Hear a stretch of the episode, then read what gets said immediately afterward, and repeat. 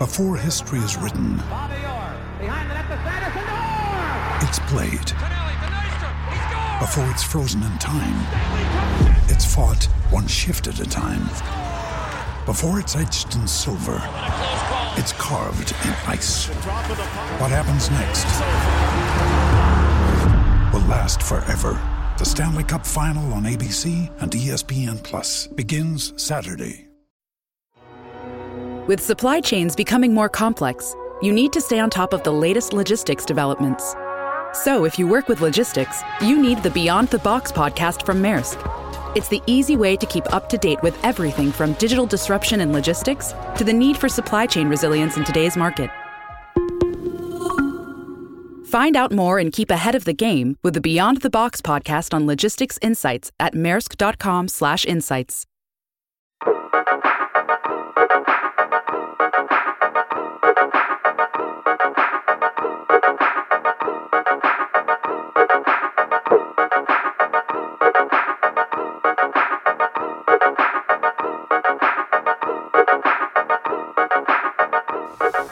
L'episodio 232 della riserva, il podcast ufficiale degli antistaminici. È iniziata la stagione. Ciao Dani, ciao Ema. Ciao Simo, ciao Ema. Non capisco bene di cosa parli però. Allergia, polline, polline, allergia, graminacee eh, o, o, tutti quei, quei, sintomi, quelle cose che ti fanno dire poi alle persone è solo allergia, tranquilli. Ma io non, non, tolgo mai la mascherina, quindi non mi, non mi fa nulla. Ok, eh, questo aiuta. Se, se dormi anche con la mascherina... Sì. No, no, ma eh... Eh, io però, cioè, tu sei fortunato, tu dici è iniziata, siamo al 29 aprile, per me è iniziata un mese fa. Eh... L'epoca de- degli antistaminici. Guarda, io ho retto, ho retto fino al punto di illudermi che il mio corpo si fosse aggiustato da solo, no? Che proprio a un certo punto il sistema immunitario avesse detto, ma allergia, basta. E invece no, invece... Ah, invece no, perché poi ti, ti raccontano questa favola che più vai avanti nel tempo, più invecchi e uno dei pochi benefici che la vecchiaia ti dà è che diventi meno allergico. Io invece divento più allergico ogni anno che passa. Sì. E... Sì, sì, For- forse in realtà è solo un raffreddore cronico. È, è raffreddore per sempre, dici. ci piace dargli de- delle io, vesti diverse. Io avevo un cugino che era allergico ai crostacei, però ogni tanto provava a vedere se gli era passata e quindi mangiava che so, piatto di gamberoni, cose così, e però niente, ogni volta quasi soffocava, quindi non gli è passata. Beh, vedi, queste sono le storie che è comunque bello raccontare perché, perché magari... Beh, no? Sì, se vuoi puoi mettere anche come la storia di un uomo che non si fa abbattere dall'allergia e continua a mangiare gamberoni. sì, diciamo il filo sottile poi lì tra diciamo, determinazione e incoscienza, che poi è quello che è alla base di tutti i personaggi dei film d'azione, se ci pensi. Esatto, esatto, e lo dico sì, sì. perché così volevo rendervi partecipi di questa gancio? cosa. Ma ah, no, è un gancio personale, un gancio personale perché sei stato preso per il prossimo 007. Magari, mamma mia, no, purtroppo no. E... Ma come magari? Ma, ma sarebbe un... Pensa se ti mettessero a recitare come James Bond no? nella, tua, nella tua vita normale sei tu, sei Simone Conte, però devi recitare James Bond.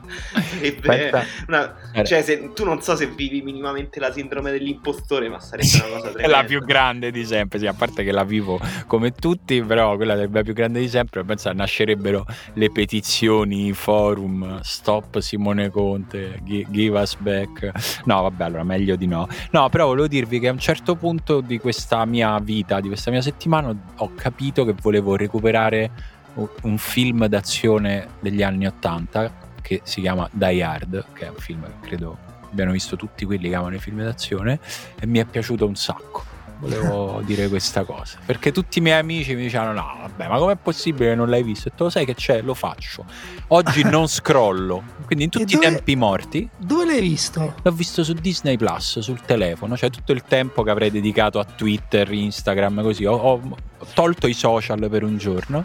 E alla fine, in 3-4 tranche, da mattina a sera, in un giorno e mezzo, sono recuperato questo bel film. Ah, ma ti sei, vista tut- ti sei visto tutta la saga, da Yard 1, 2, 3? No, no, solo il primo, no. solo il primo. Perché ci hai messo 3 o 4 però... giorni? Eh, perché l'ho guardato a pezzi, non, non avevo il, proprio il tempo da dedicare a un film, però il tempo invece di guardare i social ho guardato un film e ho detto sai che mi sa che lo voglio fare sempre. Questo è un grande insegnamento che vi portate a casa da Simone Conte, cioè se rinunciate a scrollare un giorno potreste portarvi a casa un grande capolavoro di film d'azione. Sì, sì ma in, recuperare invece di, guardare, lacune, no? invece di guardare le notifiche su Facebook, guardate 4 minuti di un film sul vostro telefono. Esatto, cioè guarda che... Mi sembra forse il peggior consiglio ma invece, di stile di vita che abbiamo mai sentito. Non lo avrei mai recuperato, quel, cioè io non avrei mai deciso di dedicare uno slot serale, il sacro slot guarda, serale a, a, quel film. No, guarda, è, l'ho fatto. È, è giusto, ti dico una cosa allora, eh, in questo weekend non ci sono state mia moglie e mia figlia uh-huh. e um, io però cioè, mi sentivo di perdere tempo a guardare un film da solo sul divano, a parte c'erano sempre partite, quindi dovevo comunque anche lì fare. E quindi anche io ho guardato dei film a pezzi o mentre facevo altre cose, non me ne è piaciuto neanche uno e mi dicevo ma come sono tutti i film di Drive Magare? Bah, non mi è piaciuto. Ehm, che altro ho guardato? Ho guardato uno su, su, Rai, su Rai Movie del regista sve- sulla finitezza. Ma filmetto. Poi ho guardato sempre su Rai Movie um, uh, The Elephant Sitting Still, un film di 4 ore cinese, eh, un capolavoro incredibile e, e facevo ma chi è questo che è questo personaggio? E lo sai qual era il punto? Che stavo facendo altro. Eh. che l'ho guardato a pezzi quindi quello il problema è che quello per, è la ragione per cui non mi è piaciuto niente. Eh. quindi posso dare un consiglio negativo è quando guardate un film guardate un film e basta. Sì. dall'inizio alla fine. È meglio è meglio. Sì, è comunque meglio. No, io riesco a interrompere, però sì, gli devo dedicare, in quegli, in quegli slot gli devo dedicare tutta l'attenzione, se no poi sì, comincio a fare l'effetto mi madre, la cosa con la quale sono cresciuto, di io che guardavo i film e lei faceva, ma non ho capito chi è quello, è perché non lo stai a guardare. Per questo motivo non l'hai capito, mamma, perché se stai facendo altre 12 cose e vuoi solo parlare con tuo figlio, parliamo di un'altra cosa, non c'è bisogno che mi rovini il film. Lo fermo, lo fermo e parliamo. Va bene? Ecco, ecco. No, che ogni Grazie. volta. Ma scusa, ma questo col cappotto nero è lo stesso di prima, si è solo messo un cazzo di cappotto, va bene? Però vabbè, sono, sono come tua madre, quindi io mi sto. No, ma è, lo sto, poi lo, lo, sto diventando anch'io. Questo, insomma, non solo nel, nel, rapporto con la cinematografia. Comunque, vabbè, lasciamo vedere. Gancio, gancio, lo sai su che cos'altro mi faceva perdere la testa mia madre ugualmente? Sulle partite ugualmente. Allo stesso... No, vabbè, dai. Allo... Questo è un gancio troppo base. Ma perché era uguale? Perché lei si distraeva e non capiva se era un replay o no. Quindi diceva, ma hanno segnato di nuovo. No, mamma, eh, vedi, che so, vedi, che è più lento, non sono molto stanchi. non sono persone che all'improvviso non sì, corrono più. Quindi tua madre però cioè, aveva anche proprio mancanze percettive, ma diciamo. Sì, perché si distraeva, cioè... vedeva solo la palla, magari per un secondo la palla che entrava in porta e faceva, ma hanno segnato di nuovo. No, mamma, non hanno segnato sì, di nuovo. Sì, sì, pure, devo dire che questo pure mio padre negli ultimi anni, quando si stava rincoglionendo, cioè, quando passavano i replay si riemozionava, diceva, l'altra volta. De- devastante, devastante. Tu pensa quanto... L'altra volta sta succedendo la stessa identica cosa, la stessa identica azione. Tu pensa quanto sarebbe andata in confusione mia madre a guardare quella partita lì. Quella partita della quale stiamo parlando tutti da tre giorni sostanzialmente partita nella quale sono stati segnati un sacco di gol sono successe un sacco di cose, quindi un sacco di replay e forse mia madre sarebbe, non so, andata, sarebbe impazzita. Torino-Atalanta? Esattamente sono contento che mi hai fatto tu questo gancio perché quella è stata la risposta del calcio italiano al, al calcio europeo, no? Perché c'è stata ovviamente Manchester City Real Madrid e tutti abbiamo tutta la sera a dire eh ma giocano un altro gioco, eh ma dove andiamo, ma il calcio italiano e il giorno dopo Torino Atalanta hanno proprio detto vi dovete stare no, sì, a parte, a parte che Atalanta eh, per segnare tutti quei gol ci non sono dovuti essere quattro calci di rigore. Eh vabbè, ma... Beh, però quello perché giustamente abbiamo adattato la cosa ai gusti italiani, quindi il gusto esatto. italiano per, per, il rigore, per il bar. Allora vorrei, però, guarda, perché, voglio fare solo un trigger warning per gli amici interisti.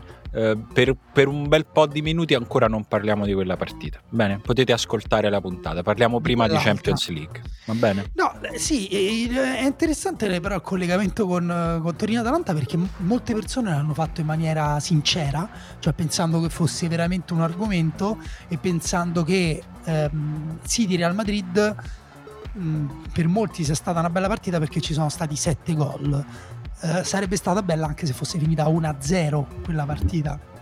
Il punto è che ci sono stati 7 gol perché alcuni giocatori hanno fatto delle cose pazzesche, tipo uno ha preso palla a metà campo e è andato dritto fino alla porta come non lo so, nei videogiochi quando forse Winning Eleven c'erano giocatori così veloci e poteva entrare in porta.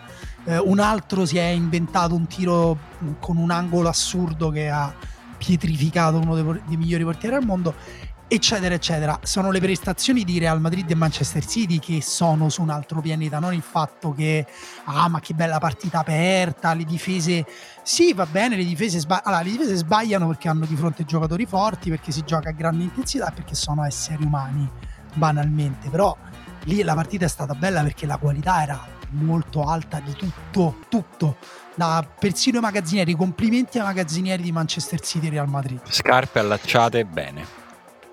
Mo- esatto. Molto bene.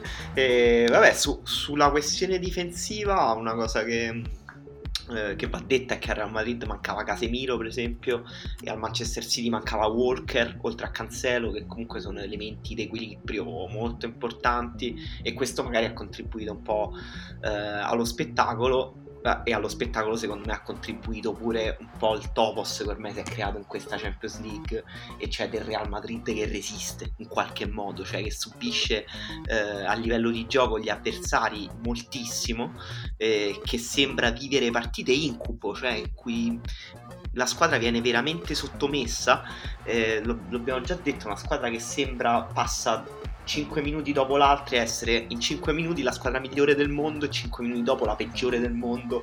I suoi giocatori sembrano in un momento completamente finiti, logori, e il momento dopo invece ancora capaci di magie straordinarie.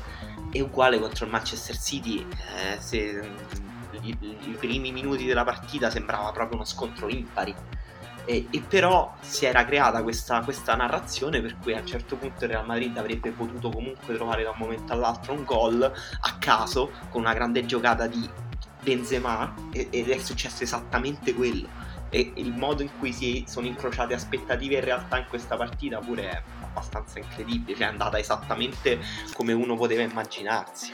Sì, ed è stata la ormai ennesima conferma del, del fatto che insomma io penso che le semifinali siano più belle delle finali. Ormai è forse anche banale dirlo però eh, succedono proprio più cose cioè si è meno bloccati cioè, cioè, eh, que- que- sarebbe bello se alla fine di questa partita la UEFA dicesse scherzetto, era la finale, la diamo a chi vince fra loro due la coppa. Perché se la meritano, cioè nel senso si meriterebbero di essere una finale queste, queste due squadre che stanno giocando questa partita. Sì, poi c'è, c'è, pure chi invece ti direbbe però che le finali non sono così belle anche perché proprio c'è in palio la coppa, quindi sì, eh, no, certo. Io non ci credo tanto. Io preferisco questo, nel senso, per me questo è il compromesso migliore perché c'è un livello di importanza della partita altissimo dove insomma sei così vicino alla coppa che gli errori pesano quasi come in una finale, però c'è ancora un pochino più di margine di libertà, soprattutto nella partita di andata, soprattutto senza la regola dei gol, dei gol fuori casa, insomma c'è qualche rete di salvataggio in meno e eh, insomma per me questo è stato il punto di, di compromesso migliore fra eh, importanza della partita e livello di spettacolo di quello che può succedere in campo ed è stata una di quelle boh, due tre partite all'anno che ci fanno dire questa è la partita più bella che, che vedrò quest'anno.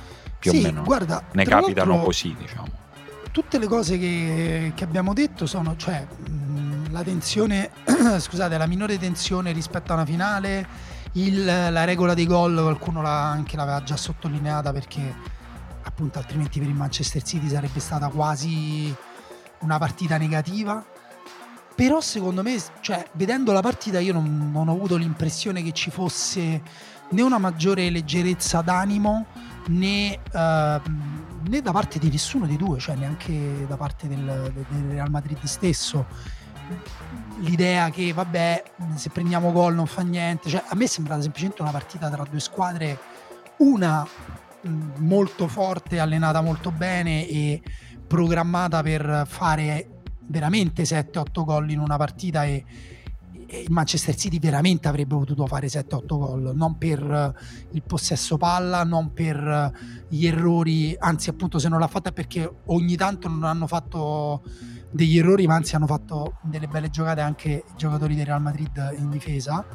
Eh, Modric ha fatto una partita pazzesca secondo me, Cross ha fatto una partita pazzesca e um, appunto è stata semplicemente una bella partita perché al proprio meglio sono due squadre che hanno mostrato le proprie qualità. Anche quello che diceva Emanuele, cioè le mancanze reciproche, perché alla, alla, al Real Madrid mancava Casimiro, alla, al City eh, Cancelo e, e, Walker, però poi hanno, hanno, anche messo in mostra, come dire, ehm, la capacità di andare oltre queste cose, no? perché appunto poi due gol sono nati fondamentalmente eh, proprio da questa mancanza qua che, che eh, che Guardiola ha colmato con Fernandinho quando poi pure Stones non ce l'ha fatta, un gol l'ha fatto Fernandinho, un gol eh, l'ha anche un po' causato, poi chiaramente è tutto più complesso eh, del, del, singolo anticipo sbagliato di Fernandinho, però appunto sono partite in cui sì, però sai anche sugli rientra. errori, no? Cioè, eh, quasi si parla dell'anticipo sbagliato oppure si parla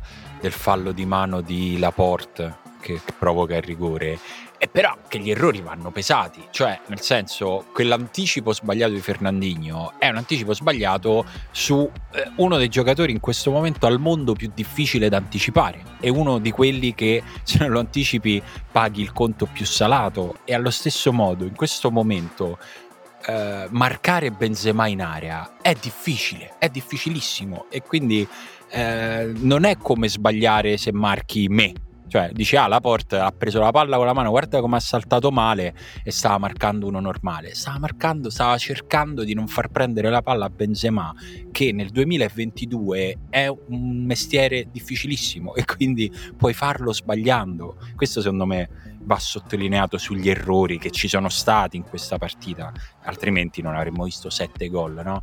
Ma sono errori prov- provocati dalla qualità di chi sta sì, in ma campo. poi per me non sono neanche, cioè ripeto, sono errori mh, di cui sono piene tutte le azioni di una partita di calcio, cioè un anticipo sbagliato a centrocampo, lì poi c'entra pure il fatto che Ruben Diaz non eh, era in copertura, era più avanti. ormai è l'altro, cioè è di chi eh. non aiuta a rimediare, no? No, sì, era rimasto da solo la porta con Benzema, Benzema eh, la porta segue Benzema fino a che arriva Zinchenko, però Zinchenko ci mette un po' a recuperare quei due metri di vantaggio che aveva Benzema e poi si sgancia ma a quel punto è tardi perché Vinicius Junior aveva preso il monopattino Lime e si era fatto tutta la casilina fino a porta maggiore e ha messo la palla in porta maggiore appunto.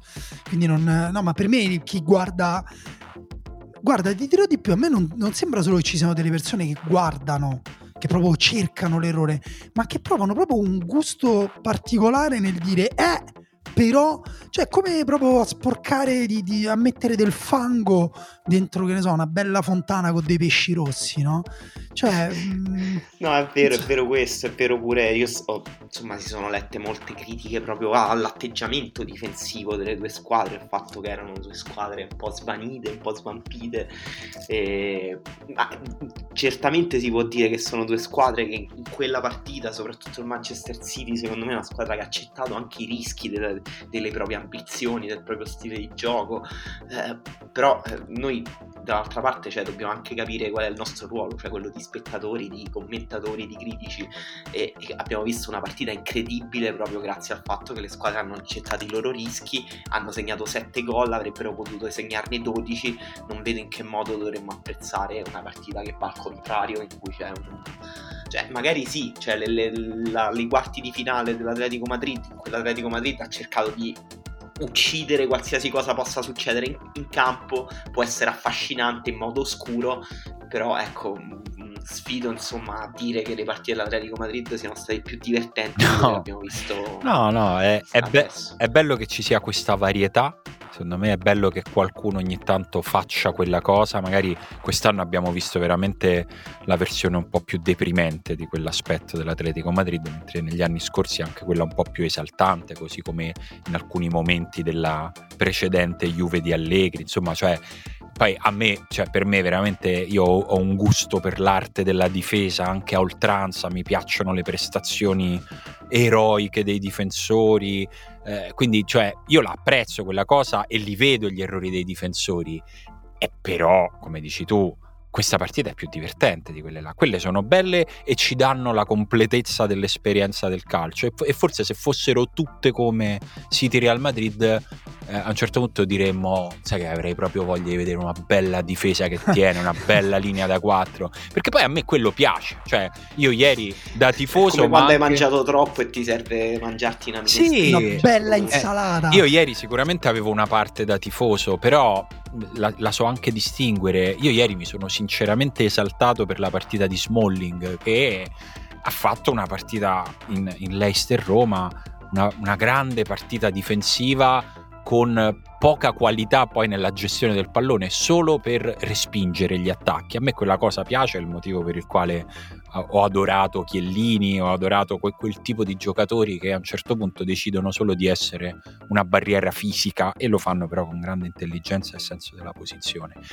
Però mi prendo queste di partite, cioè mi no, prendo City Real Madrid. Voglio aggiungere una cosa, secondo me non è neanche giusta la distinzione partite belle e partite divertenti, perché questa è stata una partita divertente e una partita bella, eh sì. anche dal punto di vista calcistico, cioè tatticamente interessante per i movimenti dei giocatori del Manchester City, per come occupavano gli spazi e la fluidità De Bruyne, Bernardo Silva ha fatto una partita di un'intelligenza tattica da playmaker veramente quasi da ingance eh, sudamericano, Modric ha fatto una partita difensiva pazzesca e in più quando si è alzata l'intensità eh, all'inizio del secondo tempo sembrava sembrava un supereroe, cioè sembrava impossibile togliergli la palla nel momento in cui, oltretutto appunto in una squadra in cui, scusate, non aveva sostegno, quindi i giocatori del Real Madrid prendevano palla, venivano aggrediti da due o tre gio- avversari del Manchester City e lui comunque usciva da solo col palleggio, trovava sempre una linea di passaggio pazzesco. Benzema eh, veramente sembra, non lo so, eh, c'ha pure quell'aura un po' da, da, papa ortodosso, sai, quello russo e quello ucraino che stanno litigando, sembra c'ha quella, c'ha quella gravitas là, cioè, eh, e tecnicamente ha fatto un gol incredibile, un paio di rifiniture pazzesche, c'è stato un momento in cui è uscito in palleggio uh, a tre quarti di campo, cioè è stata una partita bella sotto tutti i punti di vista. Quella cosa che abbiamo detto prima, l'anticipo su Vinicius Junior, un aspetto tattico fondamentale perché quello è uno dei migliori giocatori di tutta la competizione. Chi ci metti visto che non hai il difensore tuo migliore, sarebbe Walker forte e veloce per coprirlo? Ci metti Fernandinho però, che è molto più lento, quindi che fa? Lo anticipa oppure se non lo anticipa si fa puntare e probabilmente si fa saltare? Cioè il calcio è fatto di queste cose qua, se, non vi piace, se secondo voi queste cose qua sono delle imperfezioni, ehm, boh, non, non, so bene cosa, co- cosa, possiamo dire, però ecco secondo me è una, è una partita ricca in cui ci sarebbero argomenti per uh, veramente per, per, se, se, dobbiamo fare delle lezioni di calcio, insomma, non, non saremmo noi in ogni caso, però per, per, effettivamente far vedere cos'è il calcio in tutta la sua massima complessità, il suo massimo splendore pure. Cioè, ditemi, secondo voi, ecco, ditemi chi è il migliore in campo di sta partita. Secondo me è quasi è impossibile. Difficile, difficilissimo. Guarda, se vuoi ti faccio la provocazione. L'arbitro che l'ha, fa, che l'ha lasciata giocare visto che non riesco a scegliere. Gli vuoi dare un pezzo del gol di Bernardo Silva? No, non, non so, quello è stato, quello è stato la, l'episodio più visibile, però è stato proprio bravo. E, ed è stato aiutato, è stato bravo perché i giocatori non hanno creato un clima nel quale eh, di pressione, però abbiamo visto una bella partita anche perché si è giocato un sacco a calcio. Eh, era uscita la statistica, non mi ricordo, forse l'aveva tirata fuori Giuseppe Pastore, tanto per cambiare, che erano stati fischiati solo sette falli nel primo tempo, forse nella prima ora addirittura. E questo aiuta ragazzi, aiuta tanto, eh? perché spezzettare, cioè pensate a a, a, uno dei peggiori arbitri italiani o anche dei peggiori arbitri di altri campionati, perché poi non è che i nostri... Eh, però uno di quelli che fischiano tutto e questa partita la ammazzi. Invece è una partita nella quale c'è stato anche spazio per pensare il calcio. Eh, questo aiuta. No, sul migliore dei giocatori non lo so, sinceramente non lo so. No, neanche io lo so, però vabbè, lato Manchester City ha giocato tutti i giocatori offensivi hanno giocato benissimo. E forse Bernardo e, e De Bruyne sono quelli che in queste partite ti danno l'idea proprio di essere dei giocatori diversi in una squadra che poi ha un'identità collettiva talmente forte che le, le, singolarità secondo me sbiadiscono leggermente. De Bruyne e Bernardo sono quelli che anche in partite in cui tutti giocano bene riescono sempre a spiccare. Benzema invece eh, ormai ha una forza gravitazionale intorno a sé, cioè eh, ogni volta che ha la palla sembra comunque mh, mm, come dire, trarre dei vantaggi dal fatto stesso che esiste, cioè che esiste Benzema che è Benzema che ha fatto questa stagione, che si porta dietro quest'aura dietro e i difensori sembra veramente di vedere dallo schermo la paura che hanno addosso quando vanno eh, a marcare Benzema ti dà sempre l'impressione che possa fare qualcosa e effettivamente fa sempre qualcosa. Poi la fa, cioè, ti dà l'impressione perché ti ci ha abituato, poi la fa. Sì, il gol che fa è, è incredibile. Cioè, era un cross che non so quanti giocatori, quanti attaccanti avrebbero segnato quel cross. Mm, Ma cioè, in tanti non, so, non avrebbero so. neanche preso la palla, si sarebbero fatti anticipare. Cioè, o ci avrebbero messo no, il corpo, magari per Forse cri- Cristiano Ronaldo l'avrebbe segnato. Sì, sì, ma insomma. Sì, è... forse Lewandowski anche, però eh, insomma è eh, il fatto che ha fatto quel gol anche il momento in cui l'ha fatto, cioè un momento in cui il Real Madrid non aveva quasi avuto palle eh, giocabili in area di rigore, lui ha la prima palla che arriva in area di rigore segna. Eh, e tutte quelle azioni a me impressionano pure tutte quelle azioni in cui lui tipo punta le difese avversarie a tipo tre giocatori addosso e comunque non riescono a togliergli la palla in nessun modo. Sì. No, e, appunto, secondo me poi anche se, lo, se volete possiamo provare a paragonarla all'altra partita eh, di Champions tra Liverpool e Villarreal che è stata per me una bella partita, cioè una bella esercitazione. Una bella esercitazione per il, per il, Liverpool, diciamo. Attacco contro difesa. Allora, ragazzi, proviamo prima l'attacco da destra, poi da sinistra, poi quello con la difesa schiacciata, quello sì, con la difesa sì, che sì. sale. Se, sembrava un pochino tipo appunto il Liverpool, tipo mh, mm, dire vabbè, guardiamo questo oggetto che abbiamo davanti chiamato Villarreal da tutti gli angoli finché troviamo un orifizio in cui inserire un crick e aprirlo. E ci sono riusciti poi c'è un bel pezzo di Daniele Morrone su Onai Emery eh, che paragonava, eh, in cui appunto Daniele paragona le sue squadre a un, a un pugile che riesce a, mm, a restare nel match, no? quindi anche a limitare i colpi. Lì, quando Emery poi fa i cambi dopo il 2-0 del Liverpool, appunto partita normale, esercitazione, ma quando il Liverpool accelera inizio secondo tempo diventa devastante. Emery fa dei cambi e tampona eh, il sanguinamento e riesce a, a, calmare le cose, però io lì ho avuto l'impressione che Liverpool potenzialmente sia la squadra più forte degli ultimi, boh, non lo so, dieci anni.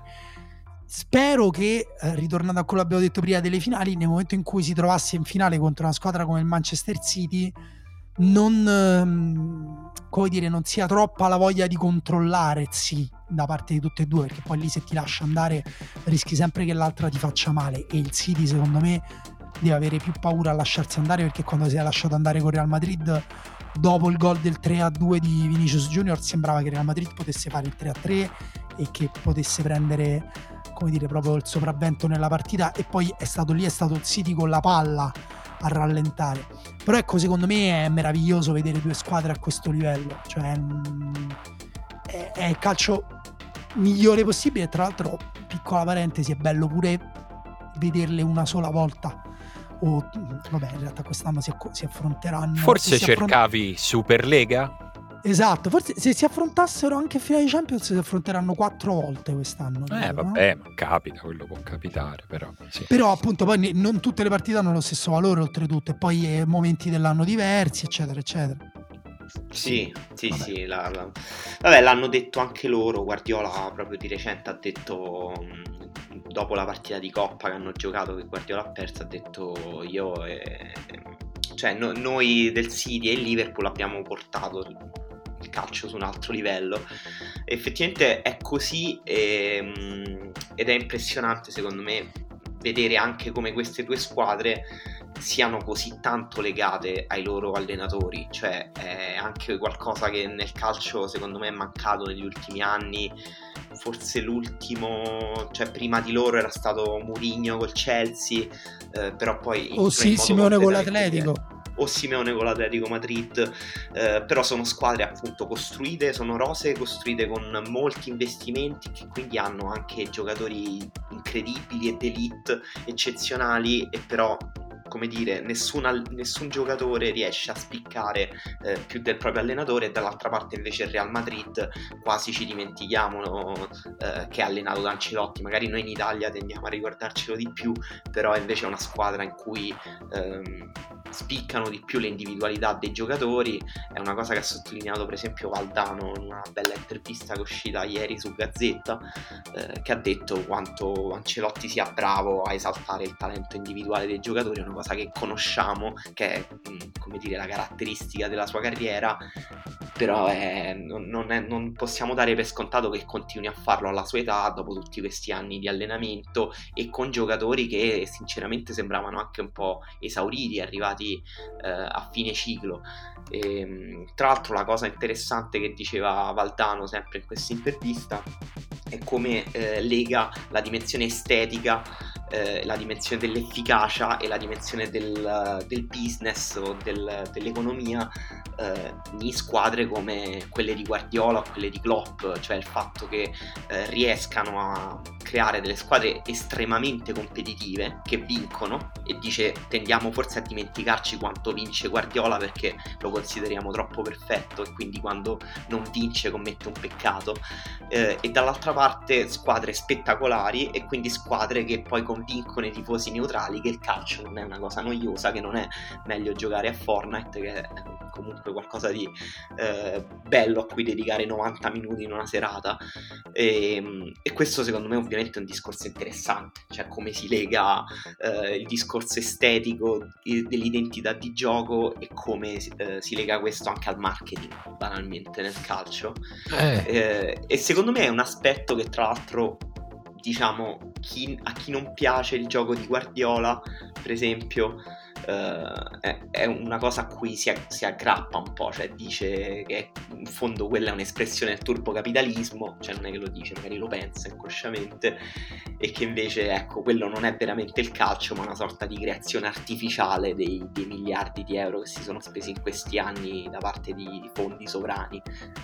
Eh, è, è, è, pure mezzo vero. È vero, cioè eh, sì. è una valutazione difficile, no? Perché è, una di quelle che, che, ci mettono più alla prova, secondo me, la, la, valutazione in particolare sul sito di Guardiola, perché è contemporaneamente una cosa molto sana e contemporaneamente anche una cosa che però ci respinge, perché eh, senza riaprire ogni volta insomma, tutto il senso de, de, dell'utilizzo di fondi sovrani nel calcio, il soft power da parte di, eh, di, di quel tipo di stati lì eh, però poi quel tipo di, di, di, genesi ha dato vita a una squadra che rappresenta quello, mo, molte delle cose che amiamo nel calcio, quantomeno chi ci si riconosce, però insomma sono tante persone, noi sicuramente, e quindi è difficile, sempre, devi sempre mantenere un... Io personalmente mi rimetto sempre un po' in discussione nel mio rapporto con, con il City perché non ho mai una risposta definitiva su quanto, eh, su quanto non so come dire, meriti il mio affetto, come se ci fosse, come, intanto come se al sito interessasse, e poi come, come se... Però per, per, me è difficile, eh, lo, lo, era... Eh, nei, nei, primi anni mi rifugiavo in, in figure simboliche, cioè che per me la, la, prima e forse quella a cui mi sono legato di più nel City è, è stato e rimane Company, che era un tipo sempre per la mia fissa per i difensori, ma anche perché aveva un percorso un po' diverso, era arrivato anche prima che arrivasse eh, quella presidenza lì, poi è andato via lui, adesso mi aggrappo un po' a Guardiola, però è difficile avere un rapporto lineare con, con questo tipo di squadre, quantomeno per me lo è. Poi mi, mi, prendo il buono di quello che succede in campo e mi ricordo però di non fare le crociate nelle discussioni quando, quando qualcuno solleva questa criticità, perché è una criticità che esiste. Allora, due cose. La prima è mm, che è interessante che Klopp uh, ha rinnovato proprio adesso fino al 2026, se non sbaglio, quindi alla fine saranno dieci anni. Eh, cioè, ci si avvicinerà. Sì, sì. A Liverpool. No, e, forse, mm, sì. Sì, e quindi appunto vi, questo ti fa capire pure che ci vuole una programmazione, che ci vuole che le squadre vivono dei cicli. Eh, Klopp ha vinto la, la Champions tre anni fa in mezzo c'è stata la stagione scorsa in cui sembrava arrivato a fine percorso, sembrava che dovessero separarsi, quest'anno è tornato invece fare un calciomercato intelligente, a, a, a, dire, ha, costruito e ha solidificato una squadra rendendola secondo me la, la migliore d'Europa, cioè adesso Tiago Alcantara che l'altro anno sembrava un po' un pesce fuor d'acqua, adesso la squadra gira al suo ritmo, lui e Trent Alexander-Arnold sono due giocatori pazzeschi da vedere giocare insieme, per me valgono quanto De Bruyne e Bernardo Silva, cioè sono forse due che si prendono meno le copertine, però sono il, proprio il polmone destro e il polmone sinistro. E, e l'altra cosa invece su Ancelotti, volevo dire che è vero, l'ho letta anch'io quella, di, quella, quell'intervista a Valdano e Valdano è uno dei più grandi filosofi, filosofi romantici del calcio contemporaneo che la, la, ta- la tattica, la tecnica, la capacità di decidere, la capacità di muoversi e di visione strutturale di una partita vada insieme alla libertà di scelta del talento e che anzi non ci sia conflitto perché i talenti più grandi sono quelli che prendono le decisioni giuste. Siamo tutti d'accordo, però secondo me si è vista una piccola differenza rispetto ad allenatori come Guardiola, Klopp, ma anche rispetto per me a Unai Emery, che comunque ha messo in campo una squadra notevolmente inferiore a quella che aveva davanti e bene o male gli aveva dato gli strumenti per difendersi. Poi ti puoi difendere fino a un certo punto contro Salah, Mané che ti puntano palla al piede a 200 all'ora con Trent Alexander-Arnold che muove joystick eh, a tre quarti di campo. Però un pochino meglio secondo me era messo in campo il Villarreal del Real Madrid che nei primi che sono stati 20 minuti, 25 sembrava veramente una squadra mm, sembrava un, un giocattolo pre- morso da un cane, sai quando i cani scuotono il giocattolo sì, sì. fino a strapparlo? No, è verissimo, è verissimo, è quello che dicevo anche all'inizio quando dicevo eh, un, un, topos di questa partita è stato il Real Madrid che arriva quasi alla fine per esplodere completamente e sembrare una squadra che proprio non può stare a quel livello, invece recuperare, resistere, però il fatto che continui a farle queste partite, cioè che viva dei momenti di grande proprio sottomissione agli avversari, in cui gli avversari sembrano fargli di tutto, eh, e dall'altra parte però momenti in cui invece riesce a eh, trovare dei, dei, dei, singoli momenti di brillantezza che riequilibrano i risultati, il fatto che continui a farlo in questi scontri eliminazione, che comunque il talento di Benzema, Modric e Vinicius si stia esprimendo a livelli oggettivamente più alti rispetto all'ultimo Zidane, comunque ti fa anche pensare che il lavoro di Ancelotti magari è intangibile, però arriva su livelli che magari noi non possiamo vedere ma c'è probabilmente perché non, sì. non lo so, non credo no, no. neanche troppo, cioè io credo sinceramente in realtà un po' alla mistica di queste squadre, ci credo un po', però ovviamente ci stanno altre variabili in mezzo e alla fine il lavoro di Ancelotti esiste. No, ma io alla mistica ci credo, ma la mistica secondo me accade solo su basi di un grande lavoro dell'allenatore, cioè quella dimensione lì nella quale a un certo punto le cose succedono, succede se c'è una coesione ferrea all'interno del gruppo, se tutti remano nella stessa direzione, se tutti quantomeno sanno quello che devono fare. Poi non è detto che ci riescano perché magari a qualcuno viene dato anche il compito sbagliato, però lo fa credendoci e a me questo sembra il grande valore che io sinceramente pensavo che avesse perso Ancelotti, perché se, vi, se ripercorriamo le ultime tappe della carriera di Ancelotti veniva da tutti i passaggi nei quali sembrava aver perso esattamente questa cosa qui, cioè la capacità di eh, fare in modo che il gruppo si fidasse di lui, si mettesse nelle sue mani. Era successo a Monaco, era successo a Napoli, anche il passaggio all'Everton è stato un passaggio deludente e al punto che quando lui è tornato a Real Madrid ci siamo tutti un po' stupiti e tutti abbiamo pensato che Real Madrid stesse andando su una soluzione di ripiego, cioè non c'è niente di meglio, si rifugia nel passato, ci è sembrato un po' quello e invece Ancelotti intanto ha vinto la Liga, cioè sta vincendo la Liga ma in un modo imperioso, cioè con 15 punti di distacco sulla seconda, che sarà o il Barcellona o il Siviglia, ma sta stravincendo la Liga con una squadra che comunque continua di fatto a non fare mercato da due anni il Real Madrid. Cioè, non, eh, questo eh, forse sì. tre, non lo so, però insomma da, da tanto. E, e, la, e la sta portando a 90 minuti dalla finale di Champions League, quindi per me questo è un anno di grande riabilitazione per Ancelotti, anche se poi eh, con, eh, paragonato a Guardiola, a Klopp, allo stesso Emery, la vedi meno la mano, cioè è più difficile ved- vedere una partita e dire questo l'ha fatto l'allenatore però quando i giocatori fanno quelle cose e le fanno così tante volte e eh, le fasi delle partite nelle quali il Real Madrid sembra aff- che stia per affondare e non affonda, iniziano a essere così tante e si assomigliano così tanto, a quel livello non esiste la possibilità che sia un caso, cioè quello è identità della squadra, l'identità della squadra la fa l'allenatore, io su questo non ho dubbi.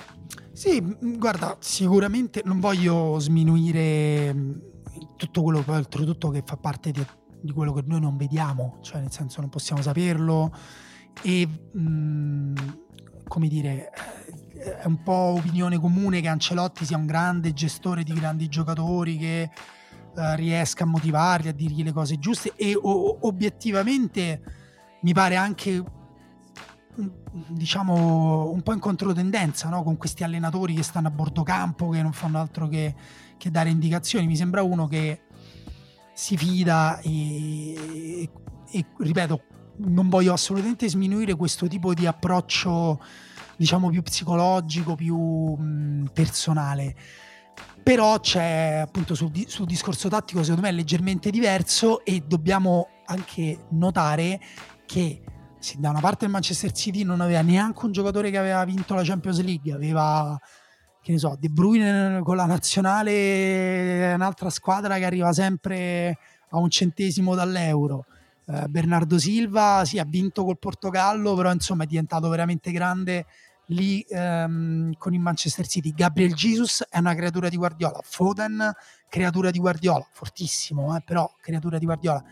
Dall'altra parte effettivamente Ancelotti si trova a dover gestire Benzema a 36 anni che per quel che mi riguarda potrebbe tranquillamente candidarsi alle prossime elezioni in Francia e vincerle, cioè per il carisma che ha. Modric che eh, appunto cammina sulle acque, quindi secondo me è anche l'allenatore giusto nel posto giusto, ecco, diciamo, per dirti dall'altra parte il Liverpool a febbraio prende Luis Diaz, tutti diciamo sì, giocatore forte, eh, grandi qualità, però che ci farà, quanto ci metterà a inserirlo, boom, titolare da subito, oggi Luis Diaz sembra il giocatore perfetto che mancava a Liverpool, così può giocare con, con, con, con Mane al centro, e appunto che può sostituire Firmino e Tiago appunto Tiago Alcantara arriva fortissimo però che c'entra con il Liverpool che va a 2000 all'ora tutto verticale un anno dopo? Dici ah ecco quindi il Liverpool adesso gioca anche con passaggi corti tra le linee e in più Tiago Alcantara è uno dei migliori lanciatori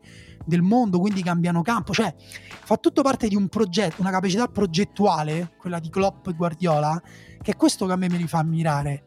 Poi ammiro anche Ancelotti però cioè, vorrei che si guardassero a questi allenatori un po' anche andando oltre chi vince questa coppa, per esempio, chi vince la Premier League, perché si stanno. Sì, sì, vabbè, ma questo noi lo facciamo. No, noi sì, noi sì, per carità, però in realtà sono sicuro al 100% che se Guardiola perde eh, campionato eh, ah, beh, certo, Coppa certo, Campioni certo. lo massacrano, lo fanno nero. Eh, lo so, ma tanto da quella cosa purtroppo non la possiamo guarire noi, cioè noi possiamo eh. continuare a portare avanti la nostra idea su questo che è, ed è ovvia, ed è, insomma, lo, lo dicevamo di... Eh, lo diciamo di David Moyes, cioè, che, che, formare un giocatore vale più di un trofeo quando parlavamo di lui, del suo rapporto con Rune, figurati. No, questo, questo, è interessante perché secondo me questo ehm, che dice Daniele, questo timore che insomma che la legacy di questi allenatori, di Guardiola in particolare, passi dal successo poi in Champions League, sembra secondo me essersi un po' appiccicato al Manchester City che quest'anno sta continuando a vincere partite in Champions League. Eh, però sempre con uno scarto inferiore a quanto il campo avrebbe dimostrato in qualche modo e alla fine escono sempre con un'area un po' più tetra del previsto. Cioè anche qui il Manchester City ha vinto comunque con Real Madrid eh, ha vinto con uno scarto forse inferiore a quanto avrebbe voluto e potuto però poi alla fine stiamo parlando di questa partita anche noi secondo me come se fosse finita in pareggio. Invece il Manchester City ha vinto comunque e questo un po' dimostra la forza del City ovviamente che Real Madrid esce come, come dire indenne da quella lavatrice in cui è passato soprattutto nel primo tempo eh, e quindi è felice, esce dal campo felice nonostante la sconfitta, un po' anche perché è come se questi giocatori che come sottolineava Daniele hanno vinto poco eh, in Europa a livello di Champions abbiano la sensazione, come dire, che la fregatura sia dietro l'angolo e che basta veramente poco per vedere rovinato sì, un marchingegno perfetto, una squadra che, l'abbiamo detto all'inizio di questa discussione, poteva segnare 8-9 gol, una squadra progettata per essere veramente un trattore, per passare sopra l'elite europea eh, in maniera perfetta, eppure bastano piccoli dettagli per veder andare tutto a monte e questa sensazione sembra essersi appiccicata ai giocatori un po'. Sì, un po', un po sì, e, e, diciamo che la vittoria no, non serve a noi per riconoscergli il loro valore, però probabilmente serve più a loro per a un certo punto trovare pace, no? per mettere un punto a questa, a questa lunga rincorsa che lo meriterebbe un titolo, però insomma poi come sempre se lo merita chi, chi, lo vince. Però, insomma, io lasciatemi esprimere una preferenza. Vorrei una finale City-Liverpool, sinceramente proprio eh, beh, ve quello è un po' la, la, la, speranza, anche se effettivamente vedere invece due, mh, due, mondi a confronto, appunto quello di una squadra iper organizzata, iper preparata e un manipolo di talenti generazionali, invece provare a contrastarli con no, no, puri, è vero. puri mezzi tecnici. Cioè io Real Madrid a me piace tantissimo questo Real Madrid comunque, cioè non vorrei che... No, però... No, sarebbe bella anche quella finale, è vero. Cioè, cioè, se ci va Real Madrid in finale va, va, bene, insomma, non è che dico, ah madonna, che brutta finale. L'importante è che non ci vada via Real, ma mi sento di, che a questo pericolo possiamo averlo considerato insomma, archiviato. Con tutto invece, il bene e il rispetto. Invece, invece io devo dire che non non, non, darei per morto il Villarreal. No, non lo do perché... per morto, però. Insomma. Perché ricorda, no, ricordati soprattutto che il Liverpool ha, cambi- ha, giocato con un'intensità molto più bassa quasi tutte le altre partite dagli ottavi in poi. Dovesse affrontare con un'intensità bassa la partita di ritorno all'Estadio de Ceramica o come si chiama? Stadio della Ceramica. Della Ceramica magari, sai, eh, la storia la scrive, la scrive il Villarreal, cioè la storia di quella partita la può scrivere il Villarreal e può quantomeno arrivare a rischiarsela. Se invece il Liverpool fa, ovviamente se fa una prestazione come quella che ha fatto l'altro giorno, finisce, secondo me finisce anche 3-4-0 perché perché appunto perché poi finiscono nelle leggi del Villarreal non del, non del Liverpool. Sì mm, forse mm, proprio per dire un'altra cosa su quella partita lì eh, va so- ed è una banalità probabilmente che sto per dire ma va sottolineata ancora una volta la preparazione della fase difensiva del Liverpool. Eh, e che, che, è un po' assurdo da dire visto che comunque come abbiamo detto all'inizio sembrava un'esercitazione attacco-difesa però in realtà eh, è, lo è stata per la capacità di riaggressione del Liverpool e il comunque sopire qualsiasi intenzione offensiva del Villarreal e farla diventare una squadra che è sembrata anche innocua ma è sembrata innocua eh, per la capacità del, del, Liverpool di soffocare qualsiasi attacco, di assorbire qualsiasi transizione difensiva. Eh, una squadra, ricordiamo il Villarreal, secondo me tra le più veramente letali nel preparare transizioni offensive eh, organizzate, calme, eh, efficaci. Il Liverpool ha cancellato quella dimensione del Villarreal ma perché è la migliore, il Liverpool fa la migliore fase difensiva al mondo in questo momento, cioè c'è una squadra con quel livello di intensità, di organizzazione. E, ehm, quindi, però non ho capito eh, invece quale avete detto quale finale di Champions League vorreste, però non avete detto quale finale di Conference ed Europa League vorreste. Eh, della Conference League non parlo no, eh, allora, della conference, della conference League vorrei Roma-Feyenoord. Detto proprio br- brutalmente. E invece io da, tifo- da mezzo tifoso dell'OM perché sono eh, in Francia posso non essere posso fare una cosa un po' sporca e ti fare un po' PSG un po' OM però l'OM mi è sempre stata simpatica ho avuto svariate magliette svariate fidanzate quello ehm, come in tutte so, le altre come tutti, città. come tutti ormai sanno nel panier ho credo di avere qualche figlio legittimo Giusto. nel panier grande vita notturna che adesso, Marsiglia, insomma, adesso lavora al porto perché comunque sono peccati di gioventù eh sì poi il panier è il quartiere quello che dà sul porto esatto e, uh, no, il Marsiglia, squadra divertentissima. Cioè, um, anche ieri con il Feyenoord, partita pazza, vanno sotto di due gol. Uh, poi segna Gerson che insomma ha già fatto un gol incredibile in campionato questa settimana con un doppio passo veramente quasi da videogioco quando premi R2 e, um, Marsiglia per me è squadra divertente e um, oltretutto non so, non so bene se se in casa cioè Emanuele tu che dici tu che conosci meglio questa coppa scrivendone praticamente tutte le settimane. è una squadra che in casa fa sentire la differenza o è solo folklore il velodrome? No, no, tanto. Cioè, cost- cioè, negli scontri diretti quest'anno ha sempre co- costruito la qualificazione in casa l'OM. Infatti, secondo me, è comunque parte favorito, nonostante ha perso all'andata.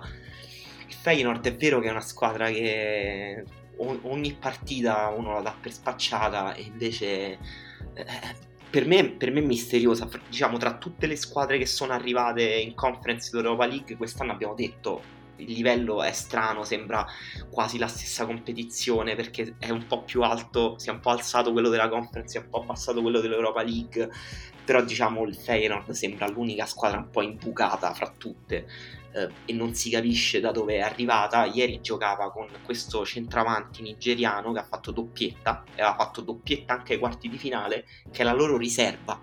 Ma è una riserva tipo che, mm, cioè non so come dire, è uno che non ha mai fatto una grande stagione manco in Olanda e sta diventando decisivo in questa coppa, quindi è una coppa strana. E, però l'Olympique Marsiglia secondo me ha ancora tante armi e sono d'accordo che è una squadra fighissima. Eh no, ma io eh, lo penso anch'io che abbia tante armi, per quello preferisco il Feyenoord come in finale. Ah, ecco. eh, tu mi hai detto chi vuoi come finale, non quale pensi che sia più. Tra l'altro l'Olympique Marsiglia ha molti giocatori ex Roma, cioè molti, eh, guarda, tre e quindi sembra un po' una storia eh, già scritta ideale. Esatto, eh, esatto. Sì. Ha tre giocatori ex Roma, e cioè Cengiz, eh, Paolo Lopez e Gerson, ma anche un giocatore che, stando alle ricostruzioni giornalistiche, la Roma ha scartato, cioè Arcadius Milik. Cioè Milik. Quindi sembra tutto proprio apparecchiato per per un dramma, però sarebbe obiettivamente a, a livello di culto, di, di fascino estetico, la, una finale pazzesca, Marsiglia-Roma. Peccato per, insomma, che per la Roma sarà molto difficile perché ieri insomma, è maturato questo risultato 1-1 Addirittura molto difficile. No, diffi- no, no diffi- la, stavo, la stavo, drammatizzando, okay. la stavo drammatizzando. No, per me la partita di ieri è una partita che ha fatto il suo, nella quale la Roma ha, ha fatto il suo dovere, cioè ha fatto in modo che la partita si giochi all'Olimpico. Era, no, non doveva fare danni, non doveva fare disastri, non doveva uscire appesantita dalla partita d'andata e adesso sarà solo difficile, cioè, nel senso sarà una partita nella quale si riparte da, da, dal risultato di parità i 90 minuti. Cioè, secondo me, eh, ieri ha detto bene Mourinho quando ha detto abbiamo adesso due finali, una a Roma e una poi forse a Tirana, che eh, fa un po' cioè di solito gli allenatori cominciano a dirlo a gennaio, dicono abbiamo 21 finali. No, Però stavolta è... è vero perché parti esattamente al risultato di parità, è uno scontro secco nel quale puoi andare ai supplementari, ai rigori e sei vicinissimo a una coppa, è davvero quasi una finale. No, ed è sì, strano posso... pure che... Vai, vai, sì, vai, Yama. No, la cosa che voglio dire che è un po' eh, in realtà forse un po' take però guardando la partita di ieri, forse la Roma alla fine ha rispettato troppo il Leicester. Cioè, forse nel senso sì. che forse a un certo punto la Roma si è accontentata troppo della situazione di vantaggio e quando stava 1-0 era già col pensiero, vabbè, alla fine se finisce in pareggio ci sta, me lo prendo.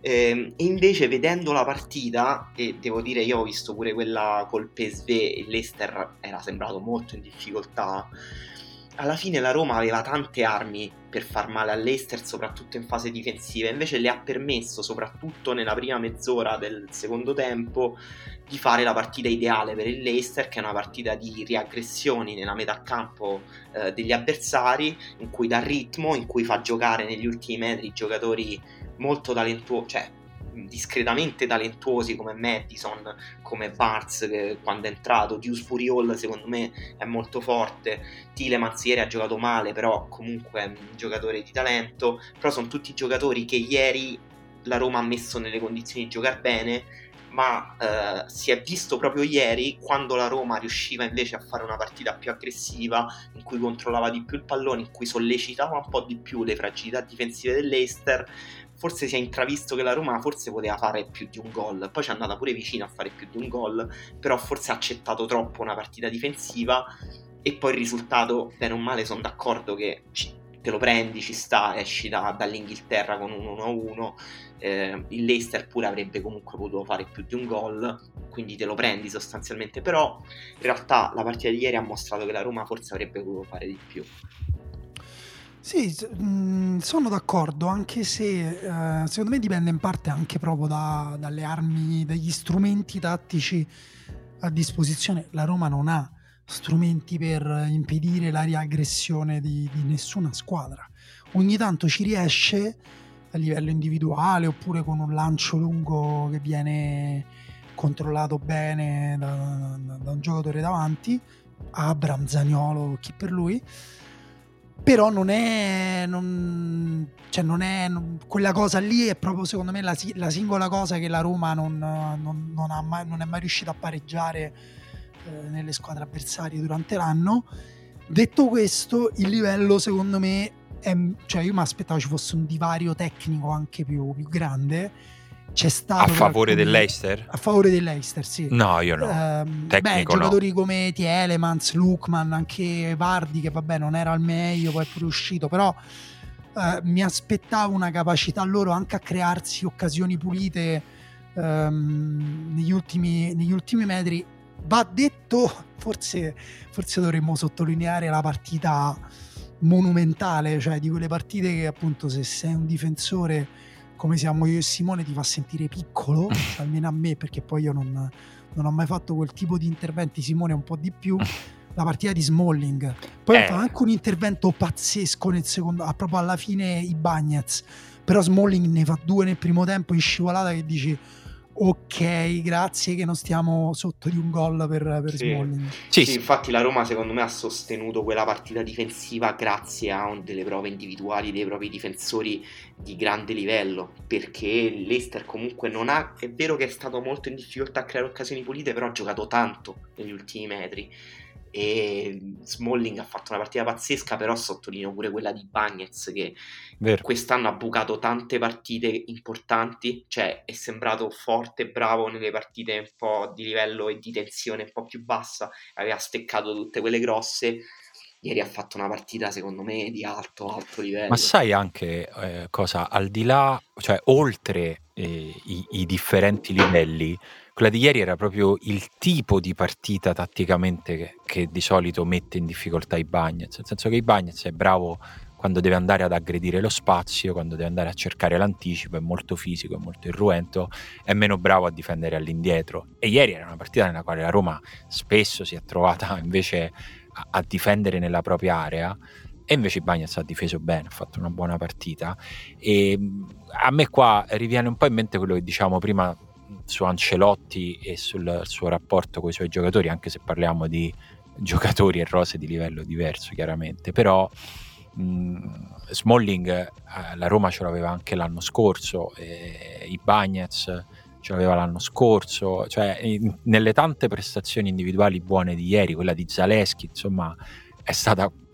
abbastanza impressionante considerata la storia inesistente di questo ragazzo e il livello della partita di ieri, ma anche il gol che fa Pellegrini. Eh, l'anno scorso e fino all'anno scorso il problema che eh, c'era un po' con Pellegrini era che questi gol non li faceva. Adesso il nuovo Pellegrini è un Pellegrini che questi gol quasi sempre li fa.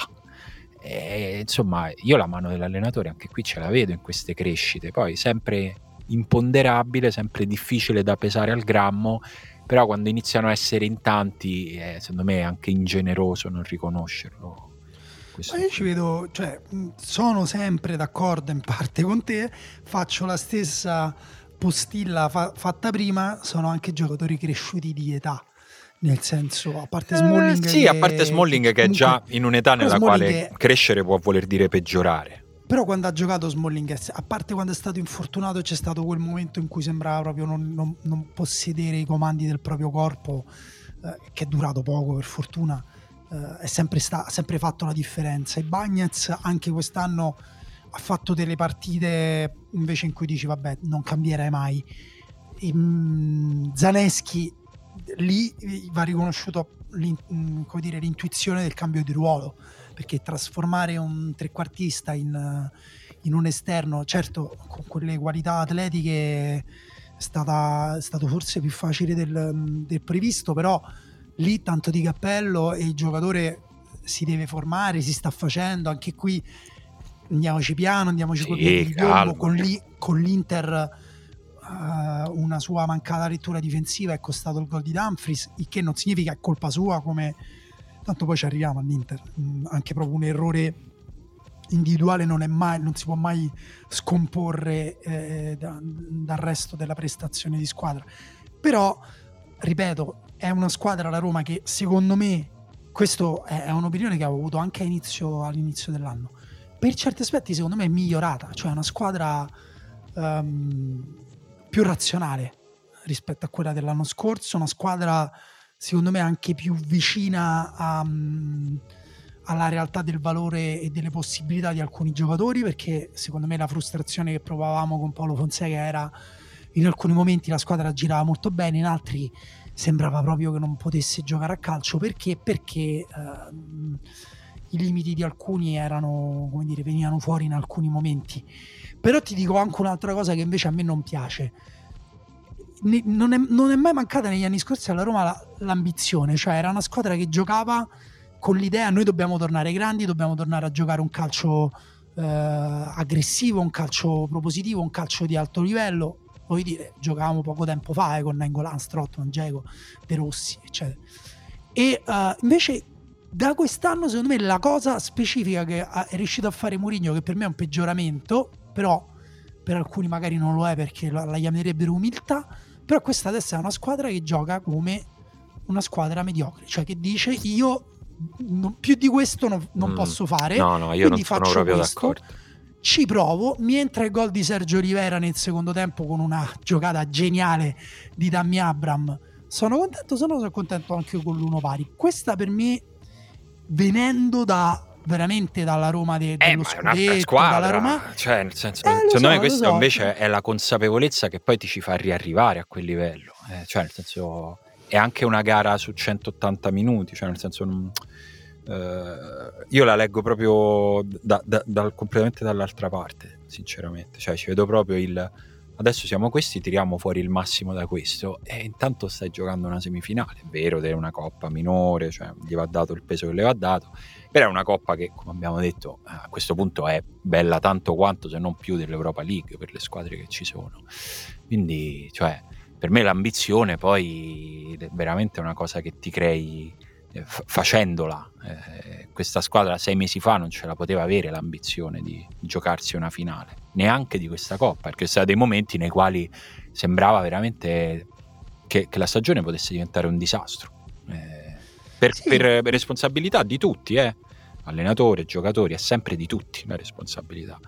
Eh, adesso c'è un senso di prospettiva, secondo me, che, che è una cosa che, che, mi interessa. Che mi interessa pure quando la squadra non è la squadra che tifo, figurati se è quella, se è quella che tifo. Guarda, eh, per me, non, cioè io non vedo prospettiva, però la possibilità di vincere la Conference League, così come la possibilità di qualificarsi per l'Europa comunque, per l'Europa League comunque, la, la, la vedo. Cioè, mi sembra più una squadra che adesso si è assettata su obiettivi raggiungibili nell'immediato. Però effettivamente invece a livello di, di, di, di prospettiva futura, eh, vabbè, ovviamente nessuno di noi ha la sfera di cristallo, però mentre prima era un casino, però sentivo un po' di fermento, eh, non, non lo provo questo fermento non lo sento. Eh. Non, non, non, so proprio cosa può succedere già dall'anno prossimo, ammesso che resti Murigno. Ma sì, no, no io su, su, questo mi sento molto più proiettato verso il futuro, indipendentemente da come vada, perché può ancora finire male la stagione della Roma, può uscire giovedì, può arrivare ottava e finisce male, finisce in modo amaro. Però comunque... No, insomma. No, scusa, scusa, Simo, ti ho interrotto perché mi è salita proprio l'urgenza del gancio quando hai detto può vai. Vai, vai, vai, è ora di voltare pagina. No, stavo per dire, sai di, di chi sta finendo male la stagione, ma male tipo che una settimana fa non l'avremmo mai detto. Ionut Radu.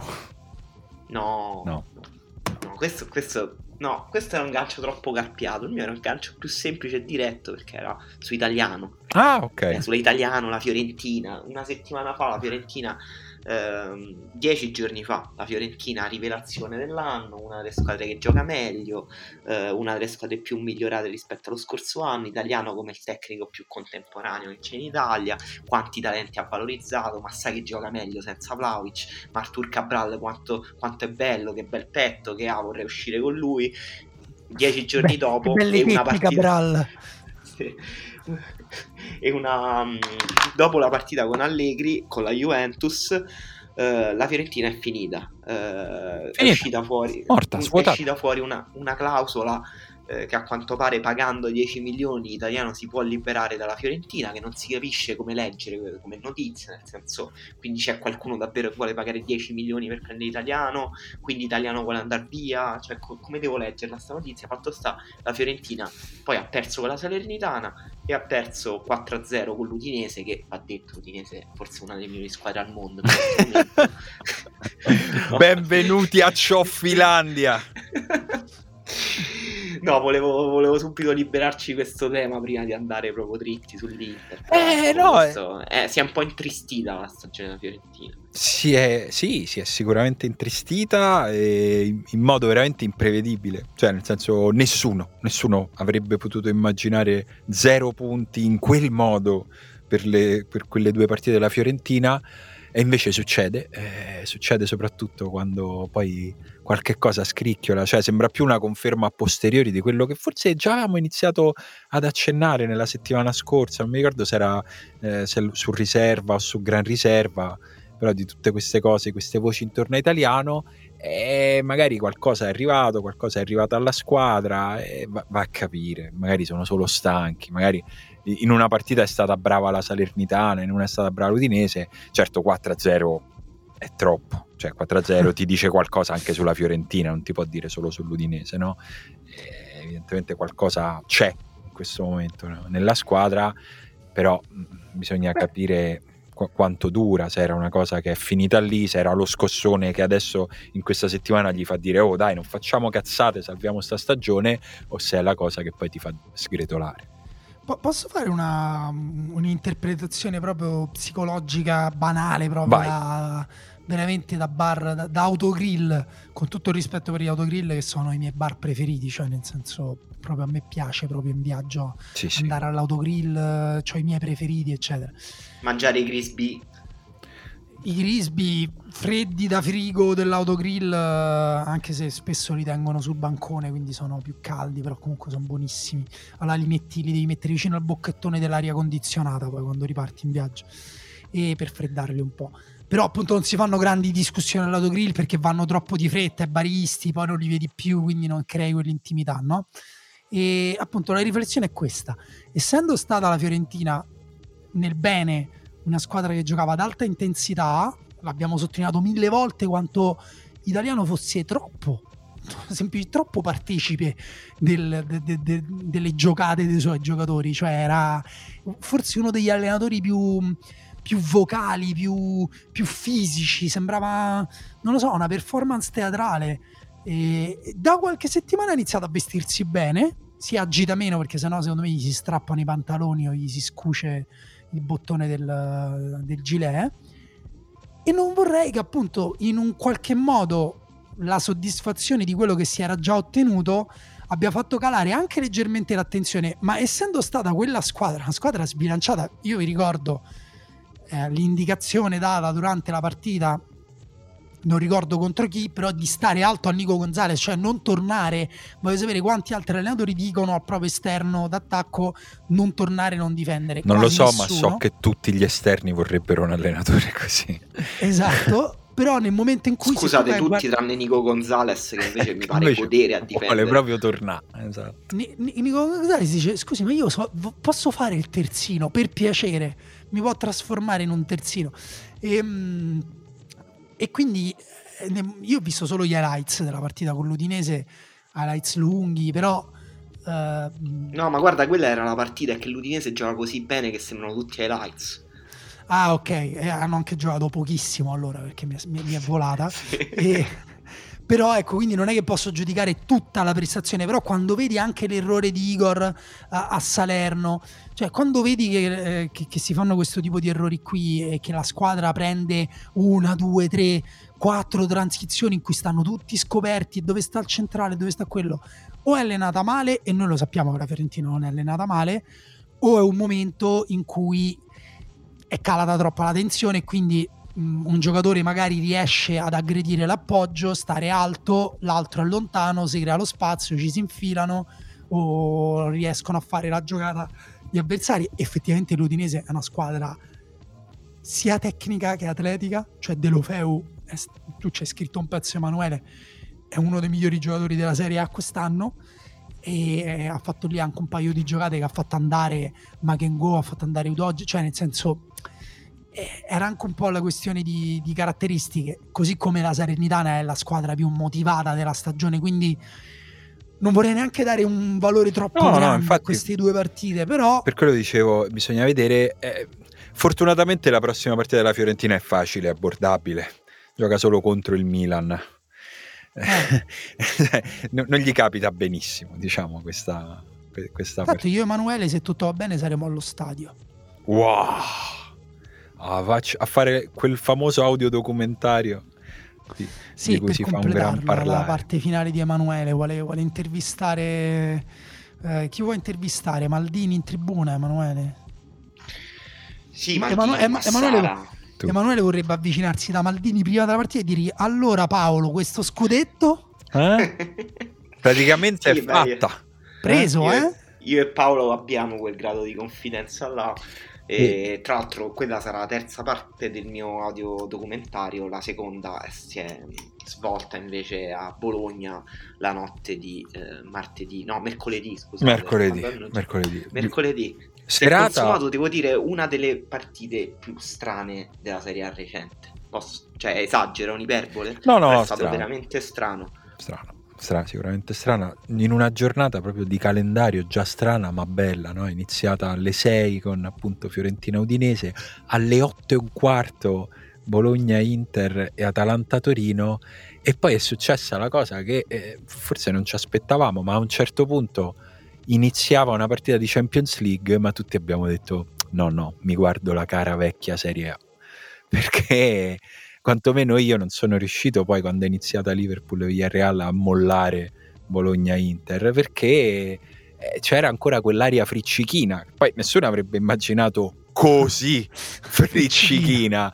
Però comunque eh, questo insomma m- mi serve per arrivare a dire che l'Inter comunque già non la stava vincendo quella partita. Poi è chiaro che l'errore di Radu si è preso tutto, si è mangiato tutto perché soprattutto nel, in questa nostra epoca ipermemabile è, è proprio un'immagine che si mangia tutto il contesto che la genera, ma il contesto che la genera è un contesto nel quale l'Inter ha sbagliato la partita dell'anno.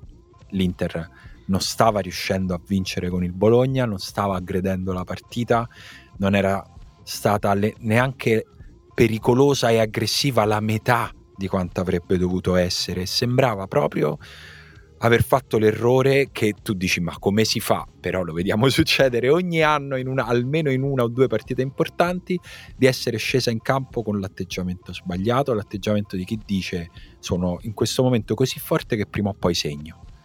E, ed, era, ed, era, anche, cioè io capisco da dove ti può venire perché l'Inter aveva appena fatto una prova di forza mostruosa contro la Roma. Esatto, l'aveva abituata bene la Roma. Eh, detto, prima o poi segno vincendo, e così. Eh, e però invece le partite non funzionano così, ogni partita ha la sua storia, la... non esiste la proprietà transitiva, la Roma è più forte del Bologna, ma poi col Bologna ci devi giocare. E... No, io l'ho vista un po' diversamente in realtà, eh. nel senso che uh, l'Inter ha sbloccato presto la partita subito praticamente con un gran gol. Grandissimo gol. Pazzesco di Perisic.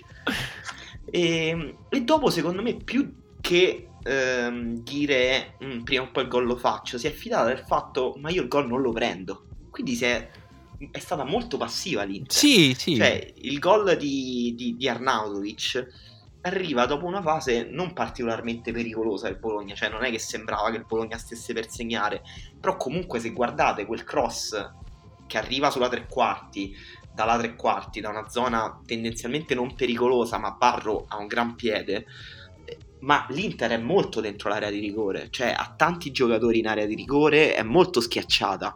E poi ci sta che eh, Arnautovic vinca il duello aereo con Di Marco. Cioè, e, e, e dopo quel gol l'Inter si è messa dietro, è andata un po' in tilt secondo me, cioè nel senso è stata molto nervosa invece all'idea proprio io mi sa che non segno oggi e ha cercato di sbrigarsi tantissimo, ha avuto tanta fretta, è stata molto imprecisa, molto confusionaria di fronte a una squadra che invece evidentemente non aveva molto da, da giocarsi, non aveva molto da perdere, che invece si stava un po' gasando al fatto che stava rovinando la festa della eh, potenziale sì. prima in classifica e quindi c'erano le condizioni psicologiche perfette per eh, per, per, commettere quella, per fare la frittata. Gli è proprio, è vero, sai, gli è proprio piaciuto al Bologna. A un certo punto ha proprio goduto. De- ha proprio detto oggi ci prendiamo questa copertina qui, quella degli stronzi guastafeste. Eh, eh, ma è bello, bello. E, poi, però, e poi andiamo sotto la finestra di Mialovic all'ospedale e vi facciamo piangere tutti. sì, è vero. È un po' quello, un po' sì, che il Bologna comunque in una buona condizione psicofisica ha trovato evidentemente delle motivazioni supplementari ed è soprattutto una squadra che ogni stagione cioè, si gioca poco, ha poche partite in cui si gioca la stagione di solito non conta tanto quant- come arriva in classifica perché le dichiarazioni program- programmatiche sono sempre astruse, tipo puntiamo al decimo posto, cioè come se volesse dire qualcosa. Però L'undice- poi l'undicesimo ci... è un fallimento. Eh, guarda, è un po' così. Eh, in realtà conta più il come ci arrivi, qu- quanto giochi bene, quanti giocatori riesci a valorizzare. E il Bologna quest'anno ha fatto poco, cioè ha giocato peggio del solito, ha valorizzato meno giocatori degli scorsi anni. Il ciclo sembra un po' esaurito. Evidentemente si è trovata in questa situazione in cui, come diceva Simone, si voleva prendere la copertina. Ha visto l'occasione per dare un po' una gioia ai suoi tifosi, una gioia a se stessi pure. Eh sì, e quindi sta. piccolo dramma. Eh, grande dramma. Grande. Secondo me anche che le squadre provano a fare sempre diciamo il proprio meglio, però Uh, a volte non è possibile e secondo me nella partita con l'Inter invece il Bologna ha visto delle possibilità perché dopo un inizio appunto il gol di Perisic ma l'Inter ha rischiato solo nel primo tempo di fare almeno altri due o tre gol e mh, ci sono stati errori individuali, tutti, vabbè, ovviamente quello di Radu è, è stato quello più... Mh, che hanno pagato più, più, più tanto, insomma, come una Lamborghini, ti compri una, una Lamborghini, la paghi prezzo intero, però te la danno tutta rotta. Um, però cioè, io ricordo un tiro al volo di Lautaro sballatissimo dopo il quale fa tipo un cenno col pollice tutto a posto, sì sì, buono, vabbè dai, la prossima la metto dentro. Eh, invece quelle sono palle che una squadra che vuole vincere lo scudetto, i giocatori che che, che, che, ripeto, puoi anche non fare la prestazione della vita, però poi devi essere preciso. Perché a parte il gol di Perisic è un gol incredibile in cui Perisic fa una cosa... La preparazione ragazzi. Cioè... Sì, esatto, cioè nel senso non dico che dovete avere tutti la voglia di Perisic, anche se... Aiuta. F- esatto, forse sarebbe stato il caso, però almeno essere precisi, almeno... almeno co- co- però la, noi avevamo detto che l'Inter, anche quando... Eh, provava a gestire le partite non le controllava mai veramente. E, e questo vale per tutto il campionato secondo me. Se questa partita costerà veramente perché adesso iniziano a mancare poche partite oggettivamente mh, potrebbero essere stati effettivamente tre punti pesantissimi se questa partita le costerà il campionato per me cioè sarà l'imprecisione sarà, sarà, il fatto che è una squadra che come dire che non che, che non, non, è arrivata, che non è arrivata al proprio meglio nei dettagli. Cioè, che comunque è sempre rimasta un po' una potenzialità. Sono stati quei due mesi bellissimi tra novembre e gennaio, svaniti nel nulla. E poi c'è, c'è, sempre un po' l'idea, sì, forse è la squadra più forte. Secondo me è la squadra più forte di questo campionato. Però se poi perdi col Bologna così, forse non, non sì. Eh, diciamo che il, il, il regalo che, che, ha fatto Radu al Milan è un regalo grande perché eh, pa- pareggiare o perdere non era la stessa cosa per l'Inter, cioè nel, diciamo nel, nel, range del disastro di non vincere, perché già non vincere era un disastro, ma così facendo eh, Radu ha regalato al Milan la possibilità di pareggiare una delle ultime quattro partite, cioè il Milan può fare 10 punti ed essere campione d'Italia. Eh, non le deve vincere tutte e quattro per avere, come si dice, il destino nelle proprie mani, anche vincerne tre, pareggiarne una vuol dire per il Milan non dover più guardare quello che fa l'Inter. Ehm, questa cosa può succedere se solo fosse un campionato normale, mi lancerei in una previsione, ma io ormai non ci credo più a queste squadre, perché ogni volta che abbiamo pensato una cosa, nel giro di 10-15 giorni è successo l'opposto, nel senso che chi potrebbe stupirsi del fatto che il Milan andasse a perdere a Verona quest'anno? Nessuno. Cioè, se succede questa cosa, dici, vabbè, ma certo, eh, figurati, che non poteva succedere. Il Verona quest'anno ha fatto quelle partite e anche il Milan ha fatto quelle partite. Scusa, ma per quello che abbiamo detto fino a poco fa potrebbe anche essere direttamente con la Fiorentina in casa. Ma certo! Fiorentina che viene dal 4-0 con l'Udinese Assolutamente. E si, e si rifà con il Milan. Ma certo che sì. Sì, sì, sì, è così. Cioè, no, ormai è impossibile provare a delineare dei pattern, dei trend, cercare di capire degli andamenti. Veramente io non mi aspettavo minimamente che l'Inter potesse non vincere questa partita va detto, nell'ultima puntata di Gran Riserva abbiamo fatto un po' questo discorso su eh, squadre che, cioè Daniele ha fatto tutto un discorso, scusate faccio il recap tipo nelle puntate precedenti, no. però magari qualcuno non l'ha ascoltata perché non è, non è su perché, Patreon. Perché povero. E, perché, vuole che, perché esatto. vuole che questo podcast chiuda e quindi non lo, e quindi non lo, non lo sostiene. Meno, meno violenza. No, no, così, così. no, Daniele ha fatto un discorso sul fatto che eh, nessuna squadra eh, in alto in classifica ha un'identità abbastanza forte eh, che, che, la può sostenere nei momenti di difficoltà in cui magari la condizione psicofisica cala un po', non ha i principi molto solidi a cui, a cui aggrapparti eh, e quindi gener- è una delle cose che genera questo andamento così discontinuo a livello di punti in alto in classifica e eh, io ma anche Simone diciamo però l'Inter in questo momento sembra aver ritrovato delle certezze di inizio stagione in cui era effettivamente una squadra che aveva mostrato del, un'identità di gioco stiamo perdendo Emanuele dopo, non so se Simone lo sta sentendo Inter. ma sì. non stiamo sentendo Emanuele nel momento in cui stava dando ragione a me esatto esatto Sarà un caso? e questo la dice lunga su quanto le intelligenze artificiali ti odino mi sentite? mi hanno detto peggioriamo adesso la connessione Emanuele però no no è, è vero è vero è così e insomma co- continua, continua ad essere sorprendente questo campionato nel suo essere strano continua a sembrarmi l'etichetta più affidabile anche perché devo dire ormai lo diciamo da qualche anno ma mi, mi fa piacere che sia una tendenza acquisita eh, ormai le squadre in Serie A giocano fino alla fine tutte sì, anche quelle. tutte Beh, sì, l'abbiamo, l'abbiamo, rincorsa per tanti anni questa condizione no?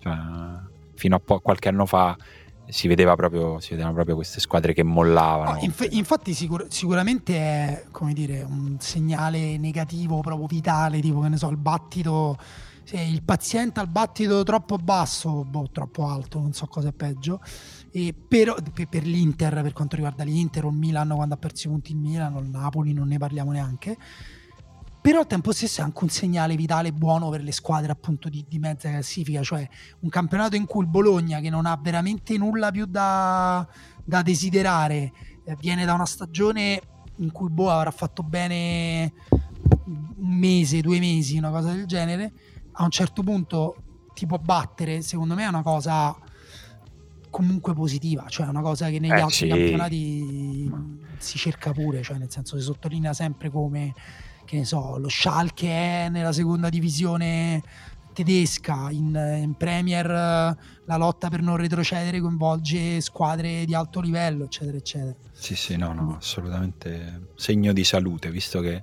li sottolineiamo sempre tutti i segni di mancanza di salute del nostro calcio, questo è una cosa normale che non va celebrata più di tanto perché dovrebbe essere la normalità, ma che non lo era. Cioè, me lo ricordo quanto mi faceva arrabbiare vedere le squadre materasso a fine campionato. Sono contento che non ci sia più. Ecco. eh, che, che, sono contento di questo finale di campionato dell'Udinese. Fra l'altro, l'Inter invece la prossima la gioca con l'Udinese, quindi si, si stanno veramente rintrecciando tutti i discorsi che stiamo facendo in questi ultimi 20 minuti. Perché è vero. Eh, non, cioè io adesso non saprei dire chi ha una partita più difficile nella prossima giornata, no? È più difficile Milan-Fiorentina o Inter-Udinese a Udine? Boh. No, ma ti verrebbe da dire senz'altro Inter-Udinese, però allo stesso modo questo campionato ha proprio quella grammatica che ti dice no, sarà al contrario. Eh, magari, magari l'Udinese, l'Inter ne fa 4 all'Udinese, la Fiorentina vince 2 a 1 a Milano. Eh, Mentre già su eh. quella dopo un po' mi sbilancio, cioè penso che Verona-Milan sia una partita più difficile di Inter-Empoli. Cioè... Eh, questo perché tu non hai ancora visto l'Empoli battere il Torino 5-0 mm. e il Verona perdere a Cagliari 1-0. no, L'Empoli ha battuto il Napoli. Anche qui. Ti abbiamo sentito male, ma Che hai detto del Napoli?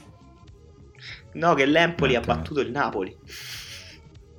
Ah sì, certo, l'Empoli che ha battuto, che ha battuto il Napoli, ah, giusto, sì, che è, insomma, dopo quest'ultima dopo quella partita di Bologna, gli, dopo gli interisti, quelli che si sono mangiati le, na- le mani sono anche i tifosi del Napoli, no? perché comunque lì davanti continuano un po' a rallentare, il Napoli si è tirato fuori con un paio di, di partite disastrose sì. d'anticipo. Il Napoli ha fatto un po' di più che tirarsi fuori, si era tirato fuori forse con, con, con, con la Fiorentina sì. o anche già con la sconfitta eh, con il Milan però poi è entrato in totale psicodramma, cioè le notizie che arrivano da Napoli adesso sono, cioè De Laurentiis, capisco la buona fede, il voler migliorare le cose, però le immagini di De Laurentiis a bordo campo, l'idea che lui adesso parlerà con tutti per capire dov'è il problema psicologico, cioè no, non è così che si risolvono i problemi nelle squadre di alto livello. Cioè, fai una telefonata a Carlo Ancelotti se ancora mm. ti risponde al telefono e chiedi come farebbero a Madrid, cosa eh, si farebbe lì, e lì. prova a imitare una soluzione magari più a basso costo. Non so poi a Madrid cosa farebbero. Però di sicuro non, non verrebbe Florentino Perez a cena con Benzema a dirgli allora Karim, The Dream. Caro dimmi. The Dream. esatto. Come vuoi che ti chiamo? Karim o The Dream? Chiamami De. Va bene ragazzi, ehm, facciamo che la domanda che vi abbiamo fatto su Facebook, alla quale ci avete dato tante risposte, la, ce la giochiamo nella prossima puntata, visto che siamo andati un po' lunghi, ma era una settimana nella quale è successo molto calcio.